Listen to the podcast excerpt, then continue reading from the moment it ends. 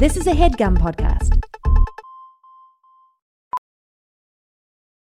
Welding instructor Alex DeClaire knows VR training platforms like Forge FX help students master their skills. There's a big learning curve with welding. Virtual reality simulates that exact muscle memory that they need. Learn more at meta.com slash metaverse impact.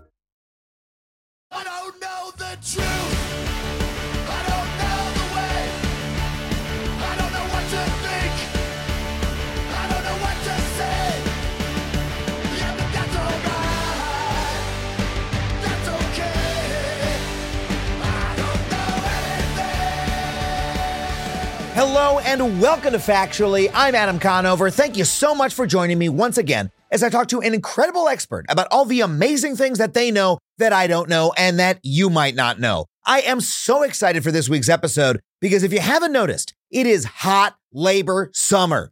Workers are fired up, and not just because the bosses at Universal Studios cut down the trees shading our picket lines. Workers and unions across the country are getting loud and taking action. 340,000 UPS workers flexed their muscles with the Teamsters Union to win a new tentative contract. And this follows high profile efforts by Starbucks workers to organize stores across the country and Amazon workers to organize those big oppressive warehouses. And the best part is that as opposed to a couple decades ago when workers would be castigated in the press and basically spit on in the street for exercising their labor rights, there is now greater public support for unions in this country than at any time in decades. On our picket line, we spend all day, every day getting honked at by supportive members of the public. And I can tell you that it is deafening and beautiful. And let me just say that one of my favorite parts about this labor uprising is getting to meet other workers in other unions who visit our picket line and gaining an appreciation not just for the work that they do,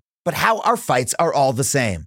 Whether you're a teacher, a truck driver, an actor, or a barista, all you want is to be able to make a living and support your family in the face of massive corporate power trying to push down your wages and working conditions. And that means if you stand up for your fellow worker, you make the boulder easier to lift for all of us. There's a word for this common cause and support solidarity.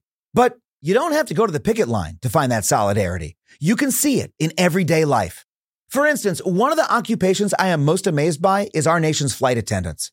Not only are they highly disciplined members of the flight crew who keep a metal tube full of hundreds of idiots safe at 100,000 feet, they're also some of the staunchest, strongest, most inspiring union members in America. On my old show, Adam Ruins Everything, and in a past episode of this podcast with the journalist Nell McShane Wulfhart, we covered how the first flight attendants to unionize transformed not just air traffic, but the entire labor movement for the better. Well, today on the show, we're continuing that story and telling the story of this revolutionary moment in American labor with an absolutely incredible guest. She started her career as a flight attendant, but she's now the president of their largest union and is without question one of the most significant labor leaders in America today. Her name is Sara Nelson. She's the international president of the Association of Flight Attendants, and I am beyond thrilled to have her on the show. But before we get to that interview, I just want to remind you that if you want to support the show, you can do so on Patreon. Just five bucks a month gets you every episode of the show ad free. Head to patreon.com slash Adam Conover. We'd love to see you there. And if you like stand up comedy, please come see me on tour. I'm doing shows all across the country. Head to adamconover.net for tickets and tour dates. And now let's get to my interview with the incredible Sara Nelson. Sara, thank you so much for being on the show. Oh my God, I'm so excited to be here. I'm incredibly thrilled to have you. You're coming to our picket line for the Writers Guild tomorrow. You're literally wearing Writers Guild merch before you even got there. I, I had to because tomorrow I'm going to be in my union's t-shirt to make it very clear the flight attendants are out there with you. well, uh, the the show of solidarity is incredibly appreciated, and I was really thrilled because you DM'd me just so you're saying I'm coming through Los Angeles because I want to join the picket line. Um, why, as the leader of a flight attendant union, would you make such a point to come to, you know, a very different industry, right? I mean, people in Hollywood fly in planes a lot, sure, but uh, you know, it's a different industry. Why, why, why come and show support? Well, look, I have been a union flight attendant for 27 years. And for the last 25 years, uh, very involved in our union. And uh, after 9 11, we went through all these uh, bankruptcies in the airline industry. And we, I, you know, I got a front row seat to um, how this country really works and how capitalism works. And um, it's been about squeezing workers every single day for the last 40 years, essentially since Ronald Reagan fired the air traffic controllers and told corporations it was open season on unions. And Yep. so it's been about squeezing all of us, right? And, and you may call it different things in different industries, but you know, basically, we don't have control of our time. We don't have uh, access to the benefits that we need. They want to move the the cost of healthcare to us. They uh, they want to steal our labor. They want to make uh, make us work harder for less.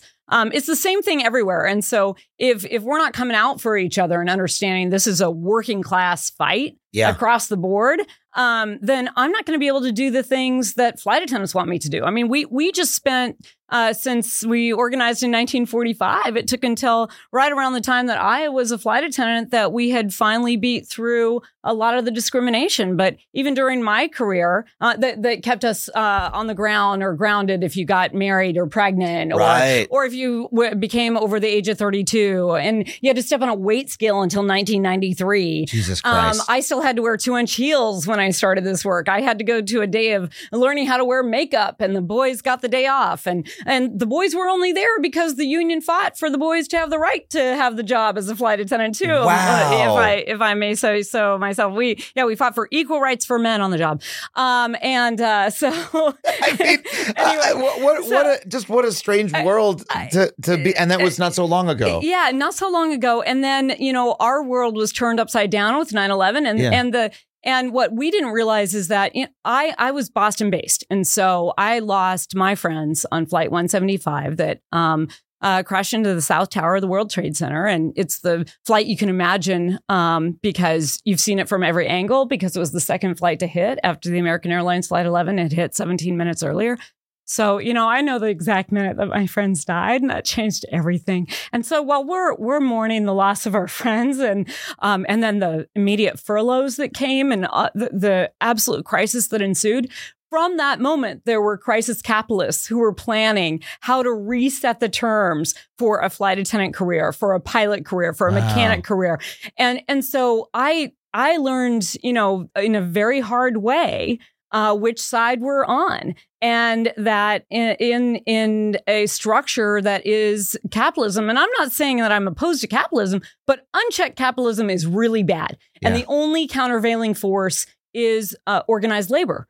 And the destruction of labor uh, over the last 40 years, especially down Yeah. to just 66% in the private sector, means that we're seeing massive inequality. And now we're seeing, you know, uh, going back to what we won 100 years ago, you know, kids don't have to go to work in factories and poultry plants and, uh, you know, lose their lives Yeah. and lose their limbs. And, um, and it, the eight hour day, you know, that's an applause line for, for, uh, politicians to say, this is labor brought you the weekend and brought you the eight hour day. Well, who the hell has their anymore? Who the hell has an eight hour day? We're fighting them for the same things We're we fought for answering emails at 9 p.m., yeah. So, so that's a long way of saying, Adam, I'm getting out on the picket line with you because United Airlines needs to see me on the picket line with you. Alaska Airlines needs to see me on the picket line with you. American Airlines, and frankly, every other corporate pig out there needs to see me on the picket line with you. Oh my god, we are we are like five minutes in this interview, and I am jazzed right now. I have such high energy. Uh, uh I mean,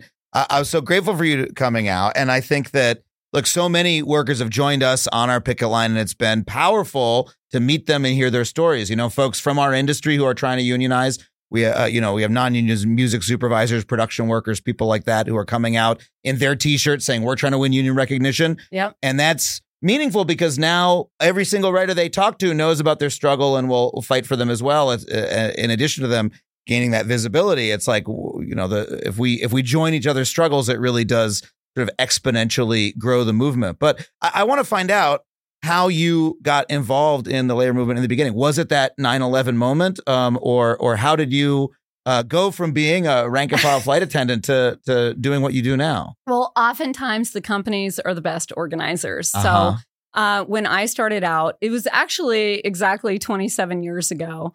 Um, and I had just finished school. I had studied, uh, become a high school English teacher, and I was looking at teaching in um, inner city St. Louis, actually, um, and working four jobs at the time. So I, I finished my uh, teaching degree in the middle of the year and it was substitute teaching, working in a home store um, so that I could get a discount for a few things in my apartment that I was trying to pull together.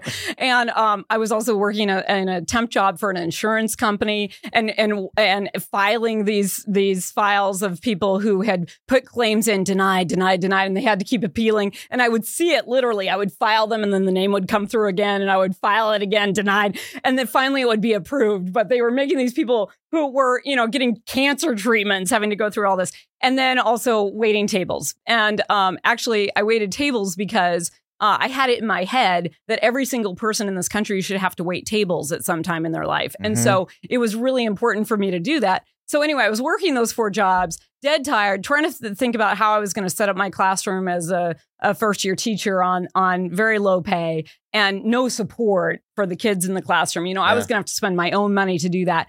And I was, I was just, I was already, I was 23 and already dead tired. And my girlfriend had become a flight attendant at the end, uh, on a fluke, um, at the end of our college career. And uh, she had done house sitting for someone who was a United Airlines family, and they were taking their their kids on a worldwide tour as airline employees. and they said, "Hey, United's hiring. You should go uh, interview." Anyway, she calls me on this terrible, awful, cold day in February and says, um, uh, "I have my feet in the sand in Miami Beach. I'm on a layover. United's paying for me to be here." and uh, you know, it was razzing me. And then and then she said, "But actually, Sara, this is no joke." And and she described the pay and uh, the flexibility and the Yeah. health care and the pension. Yeah. She talked about the pension where you could retire at age 50 and at 23 being dead tired. I'm like, I'm getting in my car tomorrow. She was telling you about the union benefits. She was telling me, she didn't put it in those terms, but she was describing the union contract. yeah. And so that's what made me jump in my car, drive from St. Louis to Chicago the next day, interview with United Airlines. And then, you know, it wasn't too long before I was in training. And they sent me to Boston uh, to go work. And I got an apartment in Boston's an incredibly expensive city to live in, much like LA and New York and uh, Chicago. And and uh, so there were seven of us in this little apartment, two uh, subway stops, we call it the T in Boston, uh, from uh, from the airport. And um, we so we were working about two or three weeks, and everybody got their paycheck, and I was so excited. I called up and um, I had twelve dollars in my bank account because we didn't get paid for training. So um, and I used I used a loan that I got from the new credit union that I signed up for to get my apartment and everything. So rent was going to be due in a couple weeks, and I needed to eat, and twelve dollars there. So I went into the uh, airline office and I said, uh, "Somebody's got to help me. I didn't get my first paycheck." And they said, "Oh, you get your first paycheck at different times for different reasons. We're sure you get it next time." I'm thinking, okay. I mean, in my head, I'm screaming, but I Yeah. remember them telling me in training, you know, you're on probation. You got to watch your P's and Q's. If you got a hair out of line, you may get fired. Yeah. Uh, and so I said, okay. And uh, tried to make it through the next couple weeks, prayed for uh, assignments because when you're new, you sit by the phone and wait to get an assignment. You're filling in for uh, either a, a misconnect or somebody who called in sick or something. And uh, so that I could eat plane food. A couple times I might have had a few dates. I worked You- first class. I was 23, you know. but Um, you were excited to eat plane food oh. because you could get a square meal. Yeah, I mean that it was better than the top ramen at the apartment, you Uh-huh. know, that which at the Uh-huh. time I could get for uh, a dime a, a package of p- top ramen. So I stretched those twelve dollars as much as I could. Yeah. But I got to that last day and um uh, before the next paycheck was going to drop, and in Boston, you want to talk about worker solidarity. When when we came in, uh, we would fly a flight home to Boston, and a lot of times we'd be working with another crew from out of town, and so they'd go to the hotel, and the hotel van drivers would take them to the hotel, and then they would take the local people home to our homes. How cool is that? Anyway, so it was customary to give the van driver a dollar for taking your bag off the van. And he he drops me off. He's I'm the last person that's getting dropped off. And I reach in my pocket and all I have is a quarter. And I'm like, I'm so sorry. All I have is a quarter. And he doesn't believe me at all. He's like, whatever. I'm mortified. and I go into the apartment. Nobody, none of my other roommates were there. There's nothing in the cupboards. So the next morning, while I was waiting for the paycheck to drop, because this is, you know, 20, 27 years ago, it didn't happen at midnight. Um, I jump seated, we call it, uh, taking the the jump flight attendant jump seat to Chicago and back so I could eat some more plane food. And when wait, I got, wait, wait, wait, wait, you took a flight to Chicago and uh, back just so you could eat the plane food. Oh yeah, I mean, also like on a Friday night later on, like we'd we'd take a flight to L.A. so we could have dinner and a movie. You know. Oh my so god! Oh, anyway, this is what an incredible. I, I mean, this is a story that's of how I saw hardship, but also like twenty times. But that's pre- that's pretty fucking cool. but anyway, so I actually had a dates like that where we did on the anyway. I mean, like But, uh, you know, uh, uh, sometimes as a comedian, I go to a place. Oh, I can get like a free. I don't know, get a free soda at the comedy club or whatever. Like, I'll just hop, I'll just pop by the airport and like get on the plane and like get some free like mashed potatoes and pot roast, and then like ah, head back and have a have a whiskey or two or Oh, something. yeah, yeah, Incredible. exactly, exactly. Wow. So anyway, so I, I I get back to Boston by about noon and uh, checked my bank account and I'm like, okay, what's it going to be? And it's zero, the big goose egg. So I'm right there. I go right down into the office and I, you know, same thing. So I didn't get my first paycheck and and the person behind the desk says. Oh yeah, well you get first paycheck at different times for different reasons. I mean, the same Oh, rigmarole, and all of a sudden, Adam, I grew up in this small town in Oregon, and uh, you know, if you had a problem, you could go to the source and get it fixed, especially if you're a strong-willed woman with a strong sense of justice, right? Yeah. But uh, it was the first time in my life that I learned what it was like to be a number in an HR file that they don't give a shit about, you Yeah. know? And Yeah. so uh, I was feeling pretty desperate, and the tears started to roll. And I got a little more excited than someone on probation probably should. And all of a sudden, I had this tap on the shoulder, and I turn around, and there's someone standing there who looks a lot like me, but I'd never seen her before. But she's wearing the same uniform, and I remember her union pin shining above her wings. Wow. And she's holding her checkbook and asking me how to, spell my name. She hands me a check for $800, and she says, Number one, you go take care of yourself. And number two, you call our union. And I still get choked up about this, but um, because that was really everything I needed to know about being in a union. yeah. Um, because we, as union members, understand each other, care about each other, and through our union, we can be organized about that and get the most out of it. And I did get my paycheck the next day when I called the union, and then they called me back the week later and said, "Hey, do you want to get involved?" And I was like, "Sure, I'll do the new hire presentations. This shouldn't happen to anybody else." and um, I, I had no idea. People said no, and I was so honored they asked me. and um, and then uh, we negotiated a contract about a year later that I thought stunk.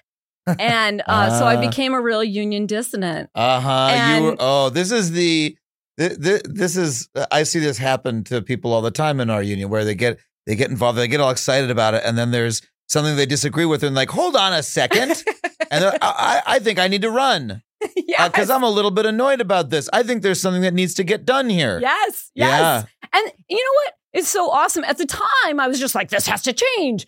But, you know, w- with a little perspective, you see, wow, if I didn't have a union there, I Yeah. wouldn't have the right to gripe.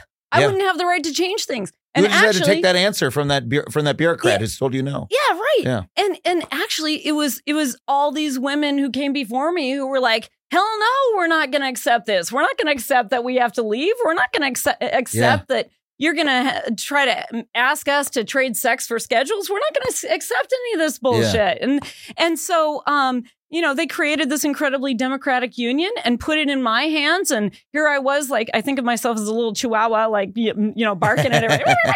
you know, we got to change the and um, uh, the the amazing thing was that it was this strong group of women who who formed our union and and fought through all those discriminatory practices. Yeah. But think about it, like they didn't get married, they didn't have kids for the most part. yeah. They didn't do any of those. things. They did everything, and the people then who were able to have careers trusted them.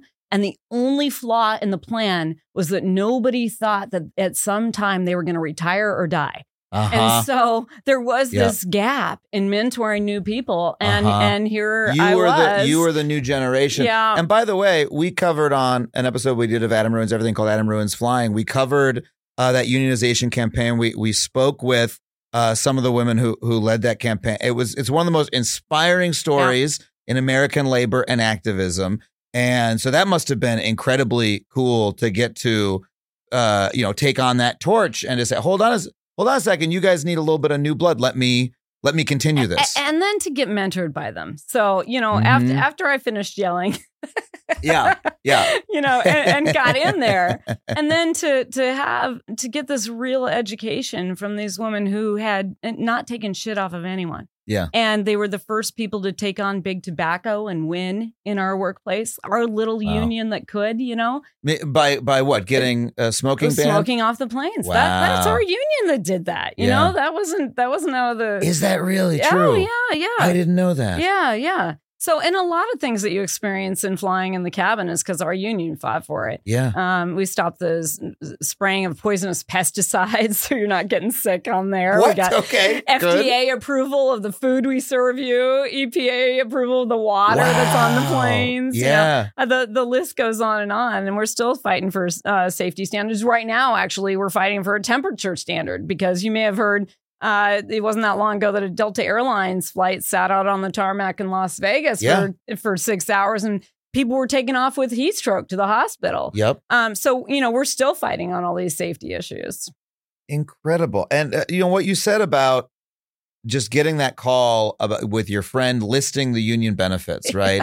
Makes so much sense to me because uh, you know, as uh, as a stand-up comic, right, who wanted to be a TV writer, I had this sense that well, TV writing is one of the only ways you can have stability as a comedian um, in America, especially if you're a stand-up comic. Getting a job for one of the late night shows, right, is like one of the only stable jobs you can get, and you know what comes with it: retirement plan, great health plan, you know, good weekly pay, and you just have this sense of you know, it's not even oh everyone's rich in Hollywood. It's like that's a really good middle class job that you can have as a comedian. You can just do the thing Just stability. and you uh, and the, all of those things are because of the union. It's only because you know the Writers Guild was founded by a bunch of writers almost exactly 90 years ago. yeah. They periodically went on strike.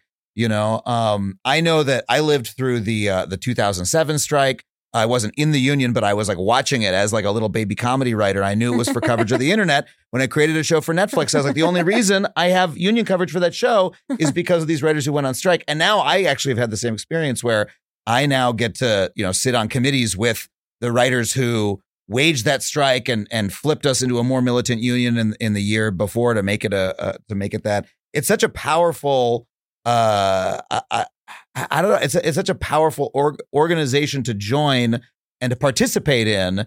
It really gets you excited, you know, about about the potential because you're like, holy shit, Yeah. people. These are people who actually made the world better Yeah. because they thought something was fucked up and they did something about it. Yeah. Oh, and I can do it too. Yeah. Listen, your your video from very early on in the strike, I show it at all of our union meetings Oh now. God. The one the one where you're saying like, yeah, you know, I didn't really want to go on strike. Like Yeah. I got things to do. I've got my career to think about. I want to do the I want to do the podcast. I want to do all these things. I Yeah. want to, you know, pitch a new show. Um, but then, you know, I realized like this is the way you can come out and change some of the fucked up shit in America just by holding the it, yeah. sign there on the line. And it is, it is, it was like the most beautiful thing that I had ever seen from a picket line. Oh and God. so, yeah, so we we show it at all of our union trainings now. We had a big like contract uh, bargaining seminar, and yeah, you, you're you're you're on our big screen, Adam.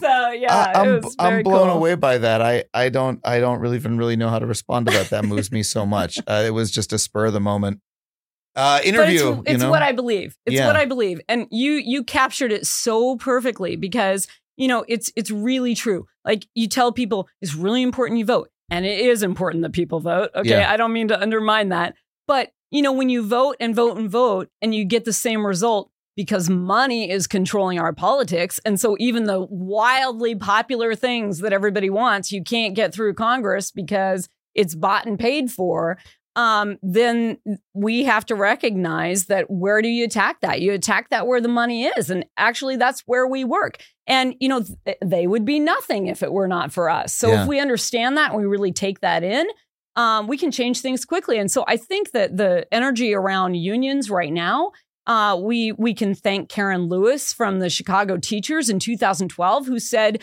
the word strike and talked about bargaining for the common good and got the community involved in that. Yep. And now that teachers union has some the uh, mayor's office. You know, one of their negotiators and one of their activists is now the mayor of Chicago. Just ten years Yeah. later, And that strike then inspired the West Virginia tr- teachers to go out on strike when they didn't have they didn't have collective bargaining rights, let alone the right to strike. But there, you know, as as we know, I don't know who originally said this, but there are no illegal strikes. There are only unsuccessful ones, Yeah. which means that if we really understand our power as working people, we can we can really, as you said, change some shit in America just by getting out here and holding a sign and doing it together. Yeah. And so it was the most beautiful encapsulation of what I feel like I have learned over the last 27 years of being a union member and fighting through a lot of of bullshit and a lot of really mean spirited crap where you know the uh, people who don't care and revel in the fact that you know, the people that I represent a lot of them lost their homes or you know couldn't send their kids to the school they wanted to go to or the summer camp or or they lost their marriages because the financial strain was so great and it made it so difficult on the family. And you, that isn't something that you can retroactively fix and it's not something that people forget and so Wall Street thinks that they permanently reset the market rate of all of our jobs Yeah. and, and the standards. And no, we're people and we may um, sometimes look like a lot of cats, but when we come together in contract negotiations herd those cats, and and define our common interests you know it doesn't matter what our background was or what we look like or whether we're a man or a woman or we identify in some other spectrum of gender it Yeah. doesn't matter it doesn't matter who we love any of it it uh, it no, all those differences are actually our strengths yeah. when we come together around these common common interests and common demands with management and and we can get shit done and it takes a lot of hard work as you know being on the negotiating committee this thing doesn't just happen overnight right Yeah. And you got to do all the mobilization strike preparation all that stuff. But what america saw was hey the teachers were out on strike for a day and they got shit that they said wasn't even possible you know wasn't even in the state budget wasn't even and uh and the, the GM workers were out on strike for three weeks, and they got you know these huge raises, double digit raises, and Nabisco workers the same, and um and people were seeing this, and they're seeing, ah, I get it, like Yeah. this is how we can get some things done. I know because people feel so hopeless in this country about, you know, okay, let's vote and let's donate. Ah, things are never going to change. And unions are one of the very few ways that we have where we actually marshal actual power, like not just abstract. Oh yeah, you have the power. You have the power to change the world. No, like literal Literal- power, literal Li- power. like literal power, where the other side says "fuck you," we don't want to do it, and you Yeah. say, "I don't." It doesn't even matter what I say to you because I'm just gonna make you, um, and we're gonna do that together. Um, that where you and it's such uh an incredible moment to realize that you have that power that you that you can actually make somebody who doesn't want it who hates you do what you want and need them to do Yeah. and what your colleagues need Well, and they want us to think that we hate each other, right? Yeah. But um, but actually, what you find out is y- you don't get to choose who the other union members are. Like Yeah. the boss decides who the other union members are. yeah Think hire about and that, fire them right? yeah And and so you know it, it it's the last non-self-selecting place in America where people come Mm, together. the workplace And so you Yeah. are forced to work with people that you might think you disagree with. That that today they want to divide us by political ideologies too, just as much as race or sex or anything else, right? Yeah.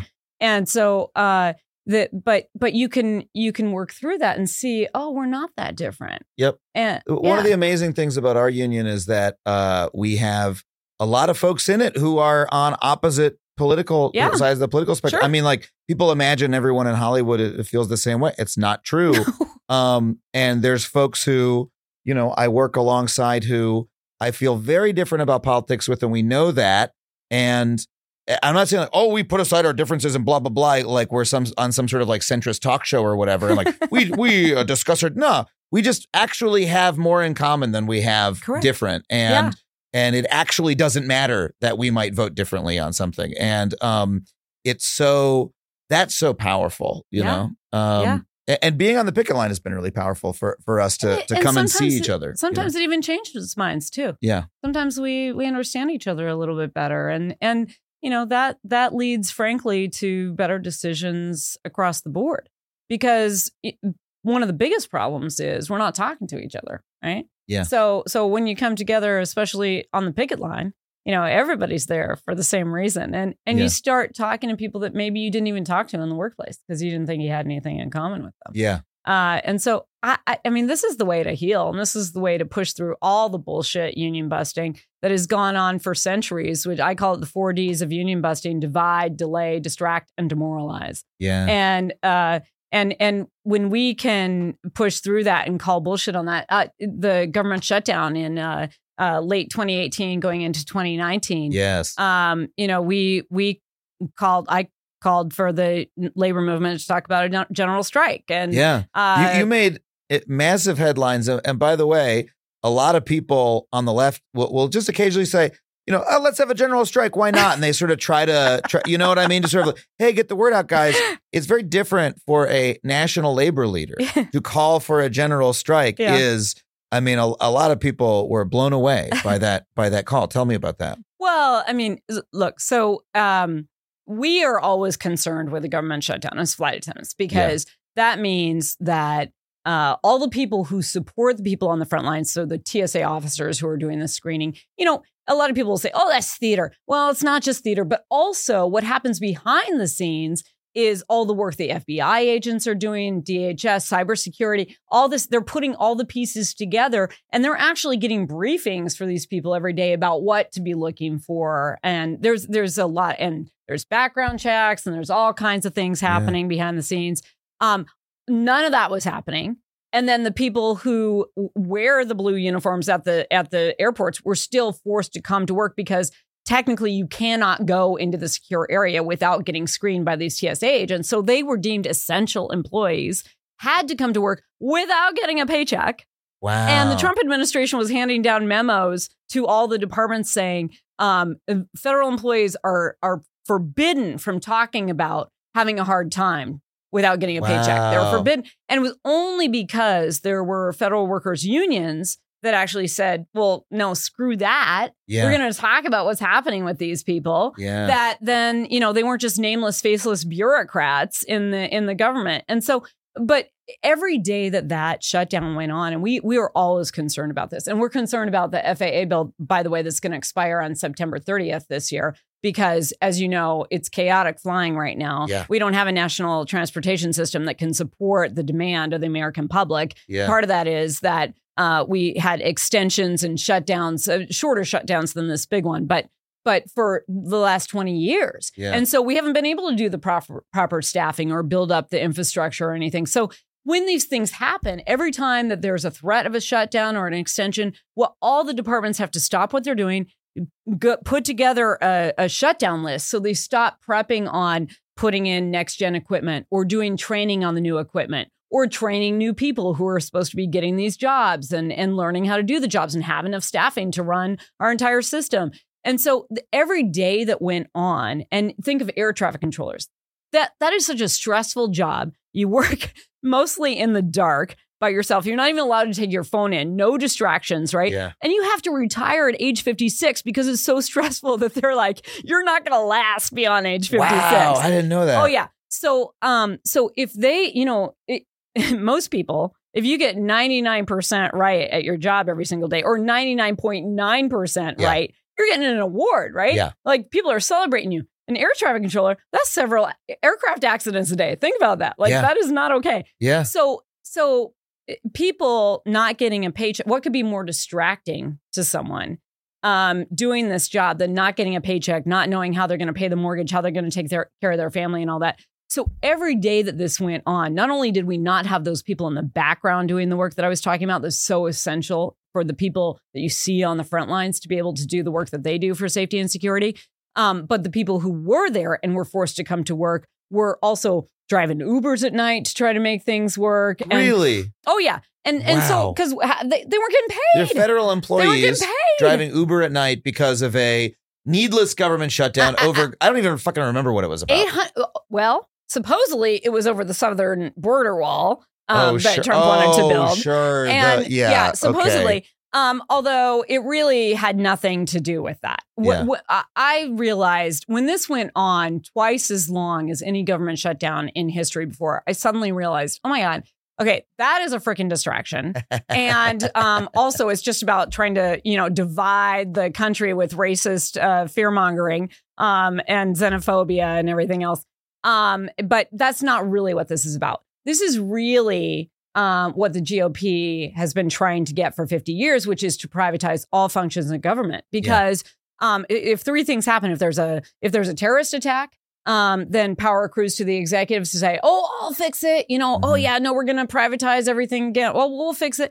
Or if there is an aircraft accident, same deal. Or Mm. if nothing happens, they get to say, "See, we didn't need all this bureaucracy. Let's tear Right. down government and get rid of it." So uh, once I realized, oh my God, there's no political solution here. First of all, even if they give him the ability to build his wall, that's not even what he wants, right? Yeah.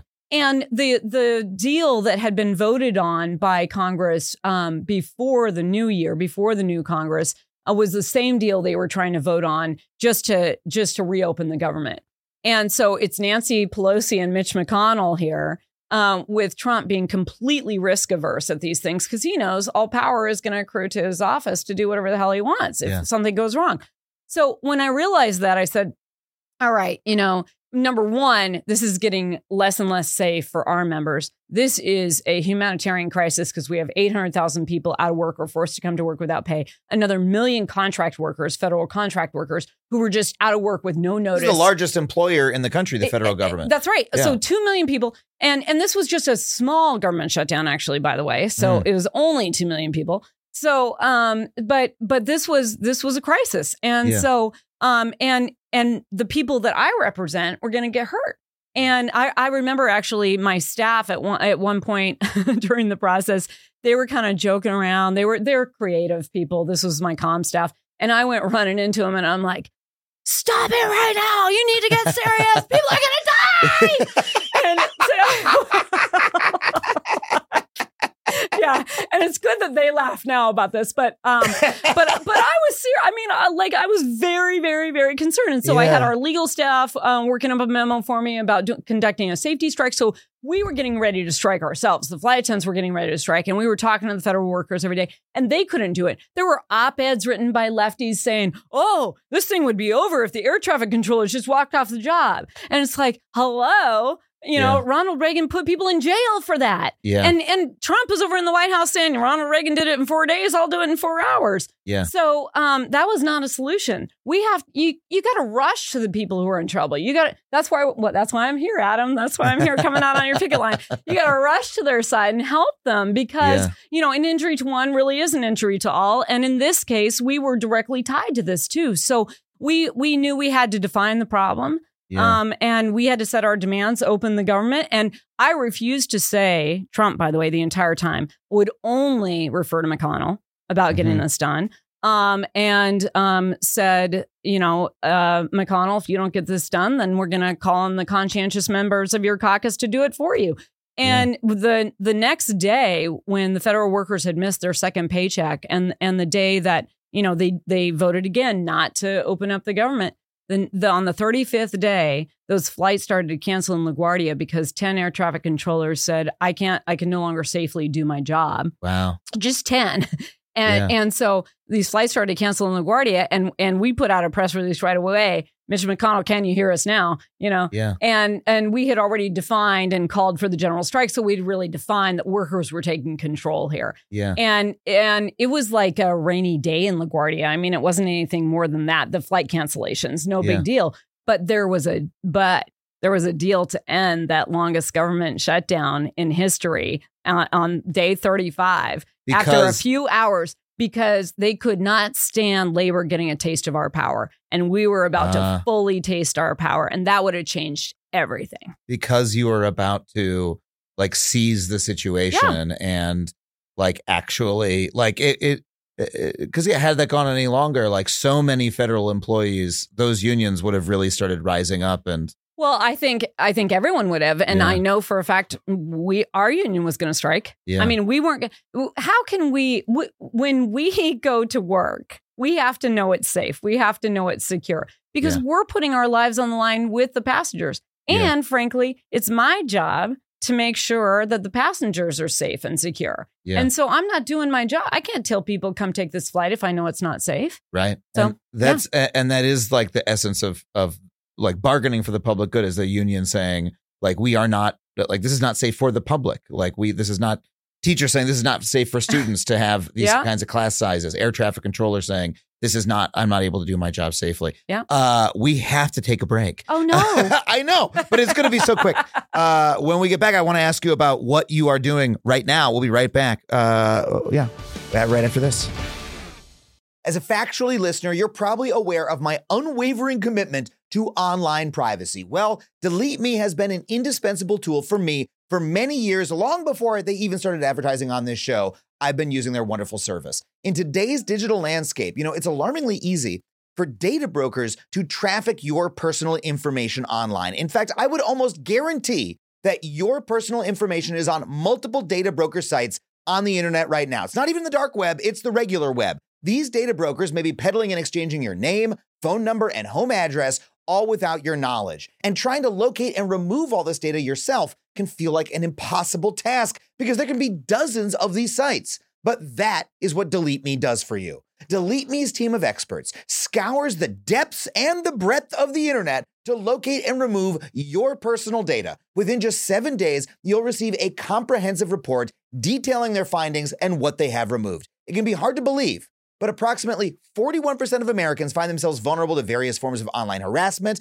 and this means doxing, scams, and even identity theft, all of which pose significant threats to your financial security and could potentially derail career opportunities. I mean, I used to get weird people calling my cell phone all hours of the day or night until I signed up for Delete Me and it cut it right out. So, if you want to safeguard yourself like that and live with the peace of mind that experts are hunting down and removing your personal information every three months, then check out Delete Me. Go to joindeleteme.com slash Adam and get 20% off for all consumer plans with the code ADAM. That's joindeleteme.com slash Adam. Ophthalmologist Dr. Strauss has seen firsthand how the metaverse is helping surgeons practice the procedures to treat cataracts. Cataracts are the primary cause of avoidable blindness. He works with a virtual reality training platform developed by Fundamental VR and Orbis International to help surgeons develop the muscle memory they need. The result? More confident, capable surgeons. And even more importantly, Patients who can see. explore more stories like Dr. Strauss's at meta.com slash metaverse impact.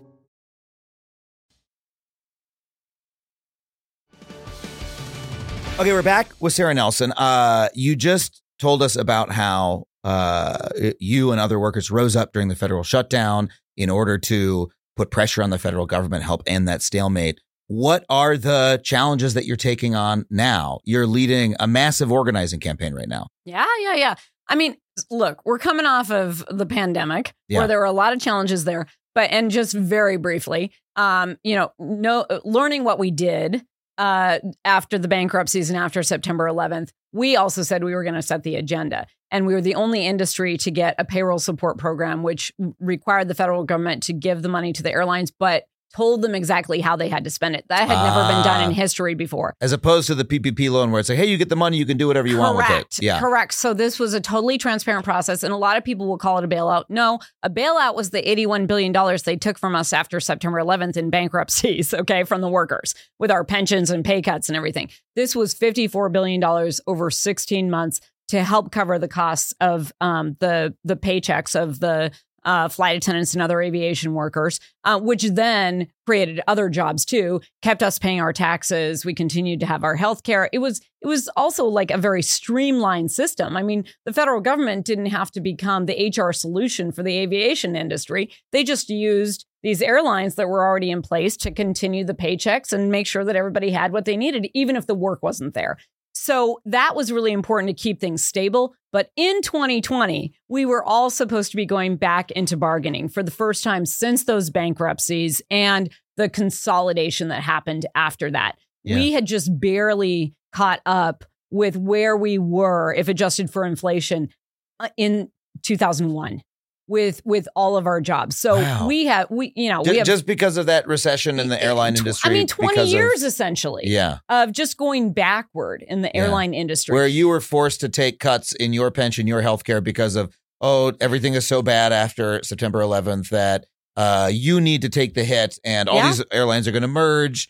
It's chaos. It's total wow. cha- total chaos. And and then you know we all got squeezed. And i know you use you use the uh, airline analogy all the time for the inequities in america. I do the same thing. Yeah, um you know and people come on the plane and they walk through first class and then they walk to maybe you know the uh, economy plus class or whatever it's called on each airline you know where the seats are a little bit farther apart. Mhm. and then as they go back the seats get closer together smaller you know and by the time you're in the back there's no room for your bag or anything and you're just like um, uh, you know you feel like total shit yeah. and and it's the it's the experience of inequality in America as you just walk through an airplane cabin. Yep, yep, uh, yep. Not to mention the fact that we're all crammed together too. There's no room to breathe. You know. Uh, so they've figured There's out also how to- solidarity back there. That's the other Th- thing. yeah, in the back. no, no, no. In the That's back, yeah. absolutely. So, oh, back to that shutdown though. The Yeah. one thing that I want to note is, you know, we've had all this violence on our planes and everything that we have had to uh, fight against. Yes. Um, but you know, it's a few bad actors actually, and this is another example of people wanting us to believe that we're all, eh, you know, fighting with each other. right. The fact of the matter is, the vast majority of people who come to the door of our plane just want a safe, uneventful flight. yeah. They're good people who who are going to help. You know, the the older woman get her get her bag up in Yep. the overhead bin. They're going to look out for each other. They're going to say, "Oh, you you you've got a tight connection. Sure, you go first. I mean, that's what we see every day. That's really the spirit of Americans, and that's the truth. The guy And- who gets out of his seat because I need to pee for the fourth time on a two-hour flight, and he's like, "Dude, dude, don't worry about it, man. We've all been there, right?" I'm over. That guy's gonna be so mad at me. I'm in the middle seat, and he and he gets up yet again. It's it's like oh, it restores my faith in humanity.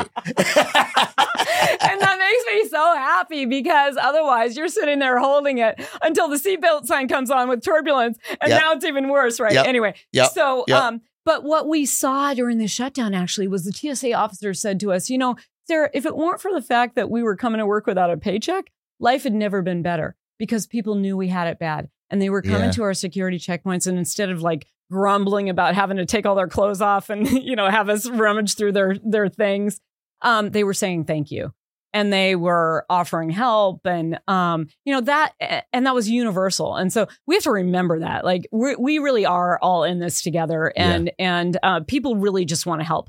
Um but anyway so uh you know getting through covid now we're Yeah. getting back to the bargaining so bargaining is happening across the industry um we we we're going to see a big day of action with alaska flight attendants on august 15th um, they're down to economics. They're they're really hitting it home here, and uh, going to be filing for mediation in September, uh, which leads us on the road to uh, the strike deadline under the Railway Labor Act. United Airlines um, needs to get a contract done. We've been in, in contract negotiations since 2021, uh, setting aside the fact that things slowed down during COVID. Okay, Yeah. but but it's time. Like th- this has been forever, and people can't keep up with inflation, and so there's going to be big contract fights. American flight attendants. I know you fly American all the time, which is so cool. Um, they, they, Why is that cool? No, It's- it's, cool because it's cool because I love American flight attendants. It's cool because um, American Airlines was the airline that um, uh, brought uh, us together. The CEO of American Airlines called me actually, and we Really? came we came together, and I I told all the CEOs how it was going to go. Like you guys aren't going to get it. The- public hates you. You know, you're not going to get what you want from this federal um, money. We're going to do it on our terms. And um and he helped get that done and stuck Wow. with it and came to DC unlike any of the other CEOs. Okay. So you and know, also, I mean, and also, once I left my Nintendo Switch in the backseat pocket, and I filed a lost claim, and they found it within 24 hours, and they mailed it back to me, and I had to pay fifteen dollars for the shipping. But you know what? It was worth it to have my Zelda save. Um. So and and, and I was like, okay. that's I'm, I'm like that's my airline. no, I- no, no. You you oh, gotta love it then because like Yeah. that doesn't happen. It, it, It- it- maybe it would have happened on another on another airline, but the fact that it happened on that one, I was like, I, that's what I'm sticking with. You know what Uh, I mean? If if the lost and found system works, uh, and once I flew Delta and I did not get my Kindle back, and so you remember those things. Um, uh, th- they're that's not an endorsement. The but, flight attendants yeah. are fighters. So Yes, they so, are. So They this are. is not about the executives. and they're about to take a strike authorization. They are vote. taking a strike authorization vote the right American now. flight attendants. Yeah. Um, and they are, you know, they are really um get, getting ready um to strike. And one of my favorite things They- to do is uh, one of my favorite things about joining the labor movement is now what I know about these things. Last time I was flying back from a gig in Buffalo, I said to the flight attendants as I was leaving, congrat, eh, oh, not congratulations, good luck on your strike authorization vote. And they were like, oh, oh, well, oh, thank you. Like, you know, they were just a little bit, they're like, oh, oh, oh, oh, you know They- about, oh, go, go, go. They couldn't like- believe you knew like- it. I was like, yeah, I'm. A, I mean, I'm a writer. And I'm like, oh, great. Ah. and I was like getting off. It was like very, very brief. But you know, it's just like knowing, looking at another person Yeah. and knowing what their struggle is and being in solidarity with it is Yeah. such a better relationship to have Yeah. with someone. You know, it's a it's a service relationship. I'm trapped in a seat. They're bringing me shit Yeah. but it's i i know them as a person. I see Yeah. them as a worker. We have a relationship that transcends. You know, can I have more ginger ale? Can I have a V8? You know, Yeah. um, and that's and that's incredibly just enriching to the experience of like uh, moving throughout America. Yes, yes. So they're all coming to your picket line tomorrow. Oh my and god! uh, we're doing another one in New York on the 17th. Uh, a flight attendant sponsored picket line for WGA. And, Wow. And yeah. I'm so grateful Uh, for that. so anyway, very very cool. But um, so I, I'm I'm just happy that you have that connection, frankly. yeah. Um, but uh, so uh, the, all this contract bargaining is going on, but the one place it's not going on is at Delta Airlines. I want you to tell me about this because that is the only. It's one of the. It's the biggest non-union flight it's attendant. the last legacy airline. carrier that does not have a union for flight attendants, and in fact, every other airline is 85% union, wow. and Delta is 23% union because uh, the pilots are unionized, and they've been unionized Wow. since the 1930s. wow. So Delta has been incredibly anti-union for a very long time. And what you're describing, actually, you know, a lot of people will say to me, "Oh God, I'm sorry, I flew Delta," and I'm like, "No, we want you to fly Delta." It- you know, go to our website, deltaafa.org, and sign up to be a supporter. We'll send you buttons, we'll send you stickers, we'll send you, you Yeah. know, it- you can get a T-shirt and and uh, little business cards that say, "Hey, I support your union organizing." And the Delta has tried for all these years to say that you know you can't say union on the property. They've tried to they've tried to make people believe that they're Mm, they're going to get in trouble if they say union. So mm. I, I can't tell you what it has meant. In fact, actually, the day that we announced our campaign back in 2019, right before COVID, and then it you know we, it wasn't so hot for a while. But anyway, um, the day that we announced it, I was on a Delta flight. And I introduced myself, and they were all like a little sheepish with me. And I'm like, "Oh, this is a little bit frosty here, you know." uh-huh. But then um, uh, during the flight, each one of them came by and goes, "I support the union." Um, uh, I, I, you know, and, and, and they're like, Yeah. can, "Can I have a card to sign?" and, and so, And so um, you because you are running a campaign now to to unionize them. Yes, yes. Yeah. So each one of them. So after the flight, I I stayed on the jet bridge, and they're all looking at me like. Don't don't like don't rat me out don't rat me out and I said you got after all the passengers had left I said you guys every single one of you told me that you support the union they're like what you did oh, oh my god you know and so actually it's been really helpful to have passengers on board supporting Yeah. us um Yeah. and then okay. we're, we're we're also in league with the Teamsters who are uh, organizing the mechanics yep. and the machinists who are organizing the uh, ramp workers. And so in total, it's 50,000 workers at Delta, Wow. um, 27,000 flight attendants. And under the Railway Labor Act, we have to get um, over a majority of signed authorization cards that are only good for a year, wow. physically signed. So there's no electronic signature. You have to get fifty one percent yeah. of Delta airline flight attendants who sign a physical card Yes. within 365 days of each other. yes. That is quite an organizing challenge. It is, it is, especially when we don't get a contact list. So like we ha- we Right. don't have contact information for eight thousand people. right. But I bet you everywhere I go. In fact, I was at a mine worker event in Alabama, um, it, at a, at a park deep in the woods. There was no reception there. And at the end of the event, I said, "Hey, does anyone here know a Delta flight attendant?" And two hands go up. I'm like, "All right." So there was a niece and there was a cousin, and I'm like, "All right, go talk to them." but that's organizing, right? I mean, Yep. you you don't get the contact list. You just have to make your own list of. I mean, sometimes people come to me and they say, and uh, I've never done this, but they're like, I, I want to form a union. How do I do it? And I'm like, oh, first of all, I've never done it. Like, so you're doing the hard part. Like, I was lucky enough to, you know, join a union that was formed in the 30s. But the first thing you have to do is like get the email address of ev- of like almost everybody who does the job, and then you have to get in touch with them. Um, and Yeah. that's just like it's a big job, but that is like literally it. But if you do that, that's enormously powerful. Yes, if you do that, it's enormously powerful. And um, the more uh, people that we have working on this, the better because our workplace is not like you, you can't just go to a building site and find everyone. I mean, it's very much like Yeah. like the writers too, but um, but the flight attendants can be anywhere in the world at any given time. And in fact, actually, uh, usually at any given time, there's anywhere between five and ten percent of the people who are not even at work because they're out for a long term disability or Right. uh, they got hurt on the job or or there's a sick leave or they've got something else going, a maternity leave, and they all count in Yeah. that in that fifty one percent too. Yeah. So you got to get a hold of everybody. Not to mention the fact that uh, management will usually try to stuff the list with management people too at the last minute.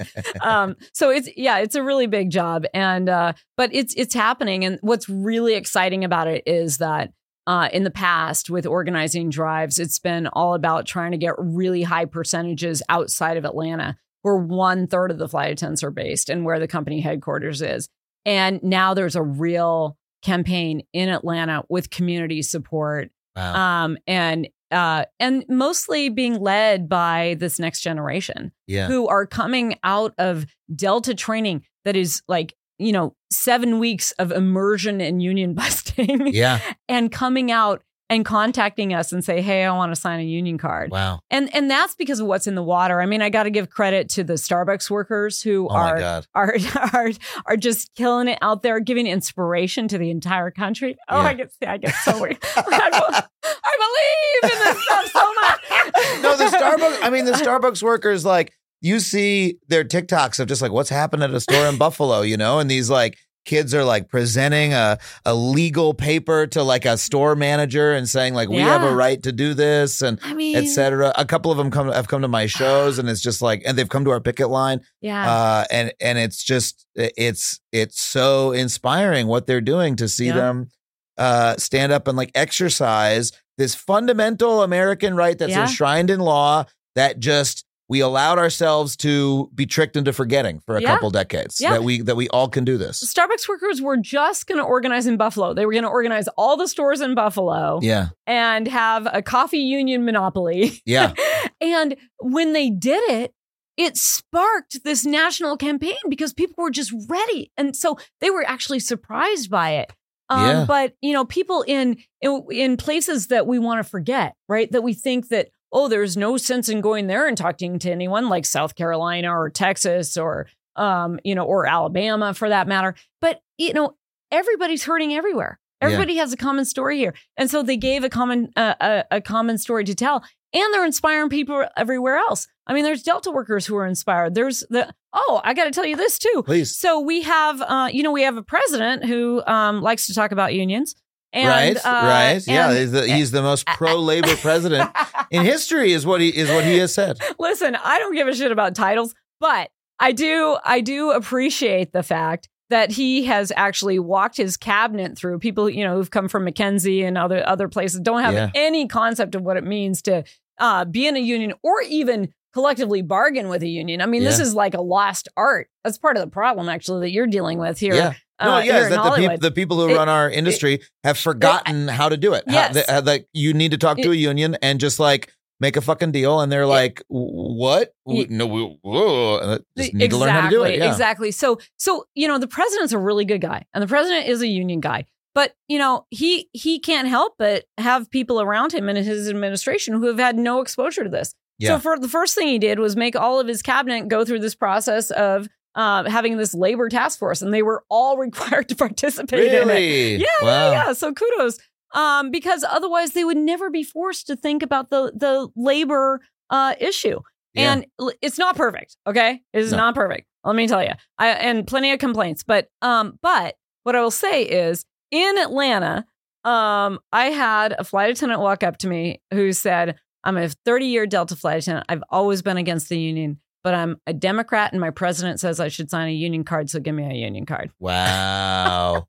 wow. I mean, that's probably so from that to the Starbucks workers who are frankly inspiring these new hires who are coming out in, tra- in of training and saying, "Hey, I want to work at a place that has a union." And hey, every other flight attendant in the industry has a union. We should probably have one too. Yeah, You know, it's it's it's in the water. It's the most popular thing in America right now. it and is. if we don't make the most out of this, and it takes takes strikes, takes winning those strikes, getting these contracts, inspiring people, doing this new organizing. But we got to organize right now in the tens of millions in order to actually shift uh, the dynamics here and actually have the countervail, the only countervailing force Yep. that works against unchecked, ca- unchecked So capitalism. let's talk about the, those big picture things. First, I- I'm curious, why do you think that it is in the water right now? Like, I know little wins lead to big ones, right? Yeah. Something sparks, but you know, this is not the 90s, right? Where people were like, why? Uh, just to give you an example, Writers Guild went on strike in 2007 and yeah,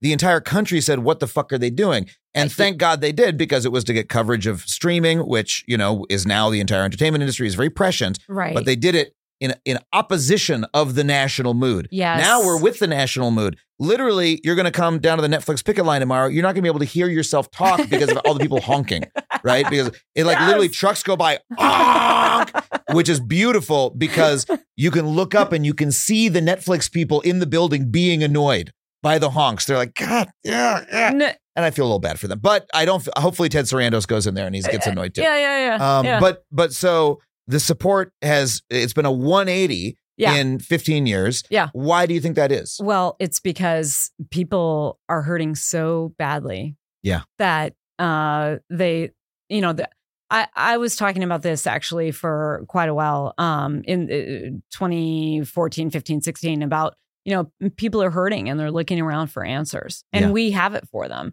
and they they had to see it a little bit they had to see those strikes on the front end of covid that i say started with karen lewis with the chicago teachers um, and then sparked to all the red for ed strikes um, Yep. in uh, 2017 2018 Yep. um, all across the country uh, the gm in- strike. You know and and so people saw that and they're like oh and i i heard a story of a tech worker in portland oregon who actually knocked on her neighbor's door because she heard he was a union organizer and she knocked to find out about a union. It's hilarious you know the worker knocking on the union organizer's door rather than the other way around. Yeah. um but people people are they they know that you know this generation has it worse off than their parents Yeah. and it's only going in the wrong direction we have existential threats coming at us where we're not moving quickly enough to get it done and i i think that you know people are saying like the the establishment uh has failed us you know Yeah. it's not it, and and so they're getting that and I I think you know it was it was extraordinary actually to watch Fran Drescher's um, uh, speech that went went viral. Yeah. But she, but she came out of those out of those discussions and and most of what was not played on the front end. I watched the whole six and a half minutes of it. Um, on the front end, she she was like, I cannot believe Yeah. that they couldn't be rational with us. And that is what most people believe. Most people believe if if two rational people sit down, have a conversation, you can talk through it, you can come to a solution. That is not the dynamic here. Yeah. And the corporate America has has gotten lazy and Yeah. they're saying the quiet part out loud now. They're saying, "Oh no, we're going to hold out, wait till people lose their homes and then maybe we'll go back to the bargaining table." They wouldn't have said that in the 90s because they would have still had people around telling them Yeah. how to do this and how to try to hoodwink people into thinking that the union uh, members who were out on strike are the are the bad ones. The- Yeah. They're the ones who are screwing things up. You know this UPS uh, contract negotiations uh, that Sean O'Brien led uh, as the Teamster president. That was the most beautiful contract campaign I have ever seen. I mean, first of all, bringing more people to the bargaining table, being so open about bargaining, about what they're demanding from the beginning, telling the members what they were winning along the way, Yep. um, making it very clear to UPS from the beginning. I don't give a shit if we're at the top of the industry because we're the union and we've made it that way with our contract. You're going to pay because you haven't paid enough. And it's been about concessions. And th- this time is going to be different. And, you know, they set that line and then they showed it and they backed it up when, when they did their just practicing for a just contract. I mean, people came out like it already was a strike, right? Yeah. It couldn't have been more clear to UPS. And when they got the word from the White House that the White House wasn't going to interfere, you know, UPS caved and Yeah. got that deal done. Yeah. And so the strike is really about encouraging. Oh, and I, I'm coming back to this because you saw so many people saying, why would the UPS workers want to take down the entire economy? Why would they want to hurt all of us? Which is what the narrative was in the 90s, Yeah. but with no one pushing back, right? Mhm. This time people are saying, bullshit. Yeah. It's the UPS executives who are choosing to take down the economy. the- the- They're the ones The who- workers have the right to, That- to That's to, right. to That's strike. right. Yeah. And how else are we going to get people to be reasonable here? yes. And so it's not about getting to, you know, I I, I often say, and I got in trouble one time because a, a, a GOP member, uh, Scott Perry, actually came after me in a congressional hearing that had nothing to do with labor, it was about aviation. But came after me because of this quote. I, I said, you know, sometimes you got to beat it out of them, and sometimes they got to remember the beating they're going to take in order to deal with us fairly. And I don't know who could have a problem with that beautiful quote. Uh, I think it's a And- wonderful and quote. so he came after me. He's like, "Are you in? Are you in favor of violence, Miss Nelson?" And Oh I'm my like, God. And I'm like, "No, but the corporations who are forcing people into hot workspaces that are too hot for them to breathe, and and who are willing to pay them a wage that doesn't allow them to live and doesn't allow them to actually pay rent and have a roof over their head. You know, I went to flight attendant training and they taught us survival training. The first thing they said is, if you if you land in the middle of a forest and no one is around to rescue you, first thing you got to do is get shelter. Second thing is water." Well, you know, if you're if you're expecting people to come to work and they can't even get shelter and water for their families, Yep. clean water for their families, then it doesn't work. Yep. Like that's basic human needs. And you think that we're going to give you our labor for not even getting that? The hell, we deserve a hell of a lot more. We deserve what they said a, a hundred years ago: eight hours of rest or eight hours of work. I like to start with the rest. Eight hours of work, eight hours of rest, eight hours for what we will Yeah. and and we've lost that but but you know we're making the demands now we got to organize so we have more power so people can tell their stories get that out and we can identify with each other we can identify as a working class Yeah. to stand up for each other spread this solidarity that is natural in americans it is natural and Yeah. all we're doing is allowing it to breathe Yeah. and telling the truth and not allowing these corporate shills who have gotten lazy, who are saying the quiet part out loud, who the the cotton the cotton lobby, by the way, I Mhm. just read this on the on the way out here on the plane. They said that uh, they got to get rid of the air conditioning because you know it's bad for the workers to get the air conditioning because there's too much of a of a distinct difference between working in the fields and then going in the air conditioning. It's going to make them soft, and then these newer workers have I, I forgot the words that they use, but they said something like they've oh they've had a sedentary lifestyle, and so we're going to help them learn how to work hard. Yeah, I, I was like, oh, the the the cotton lobby, huh? This is harkening back to maybe uh, another time I could think of. Jesus Uh, Christ. Yeah, no, yeah, and, I and mean, we know what's best for these people Yeah, who we know what's who, best for these uh, people. They're naturally lazy So, and they need. Oh you know, my god, that's what's horrible. different from 2007. Which, by the way, we were out on your picket line, and I'm I'm very proud to say that I'm not a writer, but I did write. You know, uh, without TV writers, television just sounds like George Bush, um, and that was our picket sign that we brought to your. That's great. Look, and you'd be surprised at how bad some of the picket signs that professional writers make. By the way, is, is some of them are a little bit like I don't even follow your train of thought on that. But uh, you know, that- all right, you're on here, and you've got a sign. well, so how do we? How do we uh, look? We're we're still facing great headwinds against the labor movement, Yeah. right? There's uh, you know, so-called right to work states, Yeah. um, the laws across the nation. Uh, we have an extremely labor hostile Supreme Court yeah, um, that is, you know, shown that it's going to be willing to make bad decision after bad decision that is designed just to make it harder to unionize. Yeah. Um, we don't even know about the bad decisions we're going to see in the next five or ten years yet because Yeah. they haven't even happened, but we know that they're going to happen. Yeah. Um, and you know, we're we've merger running rampant, right? Companies Yeah. buying each other, corporate power growing. Um, how do we? You say we need to organize on a massive scale, take advantage of the of this moment. yeah. How do we do that in in actual practical fact? Well, I mean, first of all, the Supreme Court, uh, the corporate elite, they should all be a little bit careful about all these things that they want to take because Mm. it was massive instability that caused all the strikes in the 30s and 40s yes, um, that led to labor law in the first place. yes, So, you know, if they want to take away all the labor law, then there's no rules. There's Yeah. nothing that says that we can't strike. There's no Yeah. rules that say that we have to go through a certain process in order um, to be able to have these rights. It is going to be it is going to be mayhem. And Yeah. so I mean, in, Eh. in the 30s, the reason those laws were passed was to bring labor peace. That was how they described it. They were like, we need to stop Eh. these these violent yeah. insurrections that are happening across the country and and make it sort of nice and regular. And if and that was happening because the workers had Yep. no other outlet. They were Yep. literally just taken to the streets. Yep. And so if they want that So- to happen again, they're they're doing a good job of it. So, you know, I, I don't think people understand how close we are to the corporate structure, the chamber, you know, the business roundtable, um, making a different assessment here. Because Mm. when the risk becomes too great, Yeah. um, the solutions come fast.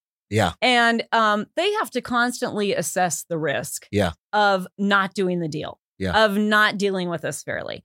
And so uh, we're already seeing it actually. I'm going to tell a good story. Yeah. Um, the, you know, with all the fights with Starbucks and Amazon in the backyard is also Mark- Microsoft. Well, Microsoft said, "Mm, maybe we, there was organizing going on at, Yeah. at Microsoft. And they said, you know, maybe we don't want to do this the hard way. Maybe we want to do this the easy way. And maybe we want to be a good corporate actor here. And so they put together a set of labor principles and they agreed with CWA to union neutrality. yeah. Okay. And um to and they actually went out and taught their managers that union neutrality doesn't just mean, oh, we're not we're gonna stay out. It means that when a worker comes to you and says, uh, uh, what, how do I learn about the union? Or, or or they have a question for you about the union. You say, well, that's not my job to tell you, but here's the union website that you can go to and look it up. Yeah. So so that's it, did Microsoft do that out of the goodness of their heart? Um, Well, no. They partially did it because they were trying to do the largest uh, merger in the history of the tech uh, industry, and they didn't want the. CWA to oppose it. Correct. Right? That, that yes, like let's be real here Yeah. about that. Uh, the merger with Activision, Yeah. yes, absolutely. which is now going to go through. And so the silver lining is this neutrality agreement. but yeah. so it, it was that they they wanted something. Um, but also the workers were, were rising up and organizing, right? Yeah. So the question was going to get called on them anyway. Yeah. And um, they looked at what was happening everywhere else and they said, you know, maybe we're going to choose a different path. Mhm. maybe we're actually gonna you know like work with our workers now listen that's not that's not gonna stay. Unless you lock this in you lock in the union you help people understand that you have to fight all the time. Mother jones said the great labor organizer for the united mine workers who you know also uh, uh, was almost solely responsible for getting rid of child labor in this country. Um, she she said um, you will fight and win fight and lose but you must fight Mm. and so, if you're not fighting, you can't ever win and you're not exercising those muscles. Labor peace is a bullshit thing. It Yeah. is a bullshit thing. There is always going to be an issue to fight over. Now, in you can get management to be reasonable. It's it goes it goes back to my quote, you know, about beating it out of them or remember the beating that they're going to take. Um, they have to remember the beating that they're going to take, or they have to be very aware they're going to take that beating. So that solidarity and that action by members all the time, even if it's not out on the picket line, it's a petition or you know, it's Yeah. there. There's always something in the workplace to to fix, Yeah. and we have to be doing this all the time. So so that has to happen where we already have the unions. But then back to your original question, we have to be doing this. We have to help workers do this and and give them the tools to do it. And I am building a, a, a program right now called Union Now, um, where any worker in the country would be able to call up and say, I'd like to organize my workplace. How do I get started? Mm. And if there's a union that's already organizing, you know, just get them over to the union, right? Yeah.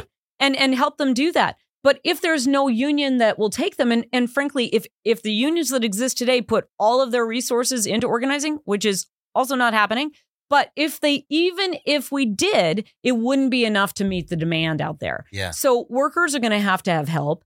And a lot of them are going to have to form independent unions like the congressional workers had to when no union would take them. Yeah. Um, and eventually what will happen is they'll affiliate with the larger labor movement. But, you know, this is what we're going to have to do. We're going to have to put tremendous resources into this. So, um, you know, the, the, um, people who have money who are listening to this show, uh, give me a call because I'd like to take your money, um, so that we can, So you can um, start so that we can do this. Yes. Yes. I, I mean, why do you think? Uh, I, I was going to wrap up, but I do want to ask this. What, why do you think that the labor movement does not put more of its resources into organizing? Because I've heard this criticism, right?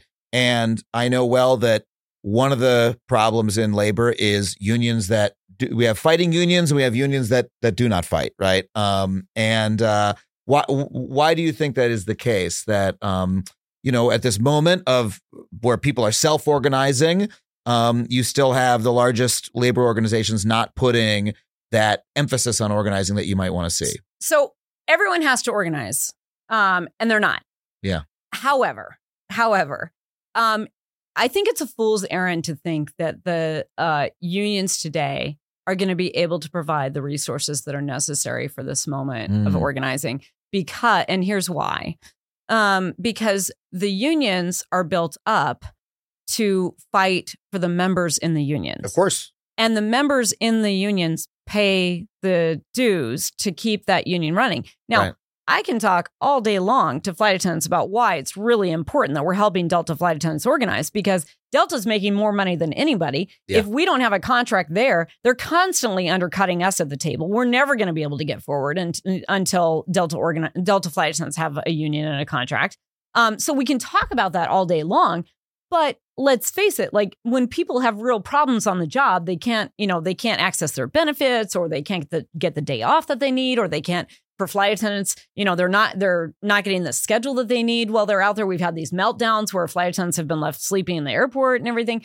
They're like, you know, focus on me. Yeah, yeah, yeah. you know, I'm I'm and- pay, I'm and- I'm paying you I- yeah. dues for my services that I need. And, yeah. And the and the fact of the matter is it's it's hard. You have to constantly work on this idea of solidarity and this in the the recognition that we all have to be fighting all the time. We all have to come out for each other all the time. I was so proud of the flight attendants who are going to come out on your picket line tomorrow because they like we're we're doing this. We're helping to inspire the fact that we have to do this for each other. We have to come out for each other. But when it comes back to you know the criticism about unions, we can get into like you know um s- some of the leadership is going to have to change. It's it's just going to have to. Yeah, the labor movement has only grown when young people have led it. Yeah. It, and and that's true throughout history. So and I'm I'm talking young people like 20, 21 years old, okay? So we we're going to have to have that. And that doesn't mean that the people who have all the experience are worth nothing. They're incredibly important. They do have all this experience. They have so much to share with us about where we've been and what they've been through and the fights that they've been through. Um, are some people complacent and um, do they make too much money as a union leader and do they have it too good and are they you know not engaged? Yeah, that exists too. Yeah. sure, it does. But um, but I think that the the swell the groundswell is going to change all of that. Let's not though think that even if we do all of that, that unions that exist today are going to be able to fully meet the moment of the organizing that needs to happen. Yeah. Well, I'll, I'll say that. I mean, I've Which is why people need to call me and give me money. well, we, we've seen unions that that have leaders like you mentioned. Yeah. Uh, some of them where the, the memberships have of that union have have risen up, and Yeah. and you've seen the entire union change its tune and get more militant. We've seen. Uh, I mean, u- WGA. East, okay? Um, I, I, the organizing that they have done in journalism, and then you know that made the News Guild actually have to get off their butts and Yeah. start organizing too.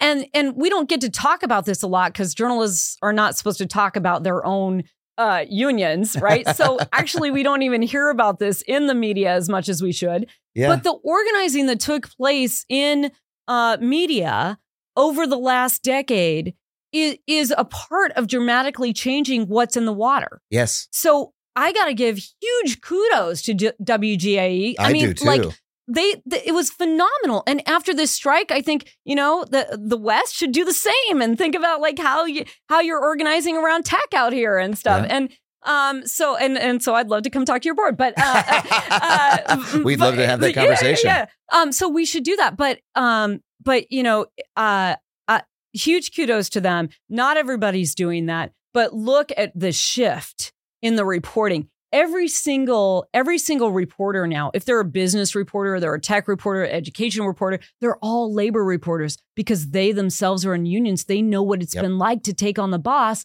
And so now they know the questions to ask too. A business article is not just about the business, it's about the people who are in the business. I get those calls from reporters, and they're like, uh, uh, "We hear that they're trying to turn you into gig workers. We hear that they're trying to replace you with AI." And I was like, "Yeah, that's that's a concern for you too, huh? You you like understand why that's concerning?" And they're like, "Yeah, we do. Yeah. It's it's Yeah. very present for them. Yes. Um, uh, they're they're being pushed in exactly the same way, and and yeah. it started to change the tenor of that coverage. Um, but so to, so to get to your final point, Okay. um, the, you you think we need like the the labor movement itself is not going to have the resources to create this this wave of organizing. We need it to come from an even greater source. We do. We do. And and and listen, I mean, there's a lot more the labor movement can do. Yeah. Okay. So don't don't misunderstand what I'm saying. Uh, we need to we need to be strategic about it. We need to we need to get our arms around it. We need to support it wherever it is. We it need is. to do as much as we can at all Um, times and it- grow it every but, year. But no, I mean, if people want to change the politics in this country, if people want to save democracy, if people want to take on climate change, then they should invest in labor organizing. They should invest in workers forming unions where they are Yeah. and um, having the structure for average people to have political power because that is the only way. And when I say political power, I don't just mean in DC. I don't just mean in the state houses Yeah. the political power, democracy in their workplace, which then translates to a balance in in our democracy that exists within capitalism. And if you don't have these these checks and balances, you know, we've we've all talked about we all grew up learning about checks and balances in the US government. well, it doesn't exist anymore because we don't have the checks and balances in the economy Yeah. and and the only way that we're going to change uh, all of this is if we are investing massively and supporting labor organizing. You're blowing my mind because w- what you're saying is look, we want to see change in DC. Of course, we want to see change in the state houses. There's also a million places where we want to see change throughout the entire country, in the entire world, in all these different places. And unions, no matter what you're talking about, are Yeah. always a place where you can build that power, which is why I hate to bring it to our own union so much. If you care about diversity in Hollywood, it's, it's n- n- not my number one issue in the world. It is an issue I care about. It's an issue many people care about. Guess what? That's something you can do through a union, right? Yep. If you care about representation, that kind of Yep. thing. Or if you just care about, you know, media mergers or like a- having diverse voices in the ecosystem, whatever it is, um, that's something like like the you know we could ask Sacramento to pass some fucking law about Hollywood. They're not going to do it. No, instead we just make it happen. And the same way that you were doing uh, during that government shutdown, Yeah. where you were like, "I'm putting my, Yeah. we're putting our fingers on the scale, Yeah. motherfuckers, over here." But also, let, let me make one final point, and Please. that is that the workers themselves are the experts in the business. Yeah. Okay. And in the innovation. They are the cre- they are the creators. Yep. Um, they are the builders. Yep. Um, they know how these things work. And so if we're gonna create a new green economy, we have to have unions because that is the only way that workers have voices. Because in a corporate structure, they're held down. Yeah. The workers are held down. They're they're they're told, "Oh, don't you worry about it. We're going to handle it in the C-suite." Okay, yeah, where all the brains are. Yes, right. So if if we're actually going to come to the table with solutions, we can't expect that that is going to come from someone who is coming out of uh, an academic setting. It's Yep. just not going to work. We all know what it's like to learn on the job and how much different that is than going to school. School teaches us to critically think, which is really important, but doing the work and understanding how these things work and understanding how you, if you do this one thing, you might have an un- unintended consequence here. That is only going to come if you take the people who are actually doing the work and know it inside and out. And the only way you give voice to those people Yep. to get us to the solutions that we need is to give them unions so that they can bring those issues forward when that corporate suite very often is not listening to them at all. What a beautiful vision because every every worker, every every person is a worker and every worker is an expert in whatever their area is and that means that if you want to fix fucking anything, you can go to the people working. You go talk to anybody in any job. You're like, "What's the problem with healthcare?" Go talk to a nurse. They'll be like, "Let me fucking tell you." Yeah. right? And don't you think healthcare would be better if let's take all the nurses and let's empower the nurses and Correct. let's let's let them call the shots. Correct. And if we want to solve healthcare in this country, if you want to solve uh, name an issue, How about the janitors who are cleaning that hospital There and you know go. how dirty it is and why people are getting staph infections? Yeah, okay. and the people making the medical devices and what whatnot. And, and so sounds to me like your pitch is tell you what, if you were thinking about donating money to some political candidate or some 501c3 that's going to, you know, I, I, I don't know, shift money around, maybe instead invest in the labor movement because that creates structural power that'll be lasting. Your dollar goes further. You create a powerful change. Is That's- that is that about right? That's exactly right. Billionaires, b- only the good ones. There's no good billionaires I've talked about on the show, but people people who have money and they want to help change things, go talk to Sara. Um, if there are workers, there I'm positive that there are people out there listening to this going, Oh my God, I'm so inspired. I want to do this. Oh, but I oh, I work at a fucking ad agency and everybody is mean and I don't know what to do. And uh, but what do I do? Blah blah blah blah. What's what's step one, two, and three uh for for people who want to start So a union in their really workplace? Really easy way for someone to get involved is actually to find a picket line. There are picket lines all over this country. If you go to Mm. a picket line, not only are you going to see and be inspired by the power of workers out there who are in a fight, but who are also like smiling and so happy to be together and joyful and doing this really powerful thing. And you're going to learn from that. But you can also ask those workers right there. And very likely you've got actual organizers who are out on the picket line too. That's a good place to go and get your answers and get inspired. So go out on the picket lines. yeah. Um, you can certainly try to call a union. You can Google how to get in touch with them, whatever. But I mean, if you actually go out and get engaged in one of these fights, that is the best way to learn about it. Yeah. And until we have this program up and running called Union Now that you can dial up and get someone at any time of day, the other place that you can go actually is is called EWOC, Emergency uh, Worker Organizing I've met Committee. with them. They're That is incredible. phenomenal. And and t- you know, working with them, I'm basically talking about supercharging what they're doing and also expanding it and helping it all the way through a first contract. So we're locking in these wins, right? Um, so so lawyers and and uh, comms people and organizers on staff all the time. Um, but but EWOC is extraordinary, and so Yeah. get in touch with um with EWOC. They have a uh, look- website. you can get in touch with an organizer. They will help you organize your workplace. I know people who have done. It. You're gonna this. get a call back within 72 hours. They're Yeah. great. Yeah. Yeah. We're, we're we're just gonna we're just gonna make it even better and faster and stronger. Oh my God. Sara, thank you so much for being here. How, if people want to follow up with you and your work, how do they find you? Oh, well, they can find me uh, I- at Flying with Sara. That's generally my handle wherever I am on any of the Mhm. mediums. Yeah. Um, and you can uh, learn more about our union at afacwa.org. And if you want to support the Delta campaign, once again, that's deltaafa.org. Yeah. And go get a pin and say, and say, hey, we support you to a flight attendant today. Yes, yes. You have no idea what that will do to help them. Yes. Sara, thank you so much for being here. Thank you so much. I'm so excited to get on the picket line with you. I can't wait to see you.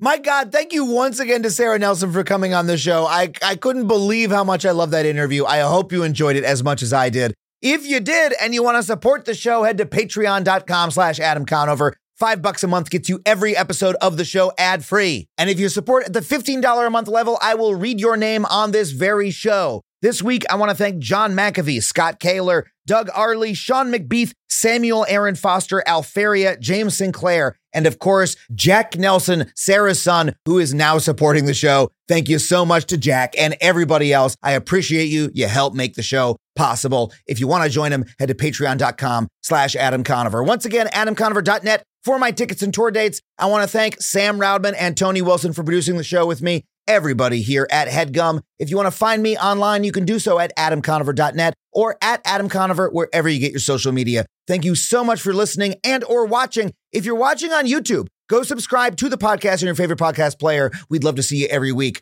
Thanks so much for being here. See you next time on Factually.